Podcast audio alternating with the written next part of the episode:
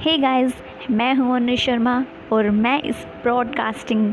जो प्लेटफॉर्म है यहाँ पर नई हूँ। वैसे तो मुझे इस ऐप के बारे में ज़्यादा नॉलेज नहीं है, पर हो जाएगी, क्योंकि मैंने मैं इस ऐप पर इसलिए आई हूँ क्योंकि मेरे माइंड में ऐसे क्रिएटिव आइडियाज़ बनते रहते हैं, बहुत सारे ऐसे आइडियाज़ आते हैं जो मैं लोगों के साथ शेयर करना चाहती हूँ, पर मैं कर नहीं पाती। तो मैंने इस ऐप के बारे में जाना, कुछ समझा तो मुझे ये ऐप बहुत अच्छा लगा क्योंकि इस ऐप के ज़रिए मैं आप सबसे अपने जो दिल की बात है, अपने दिमाग की बात है, वो सब शेयर कर सकती हूँ। Thank you so much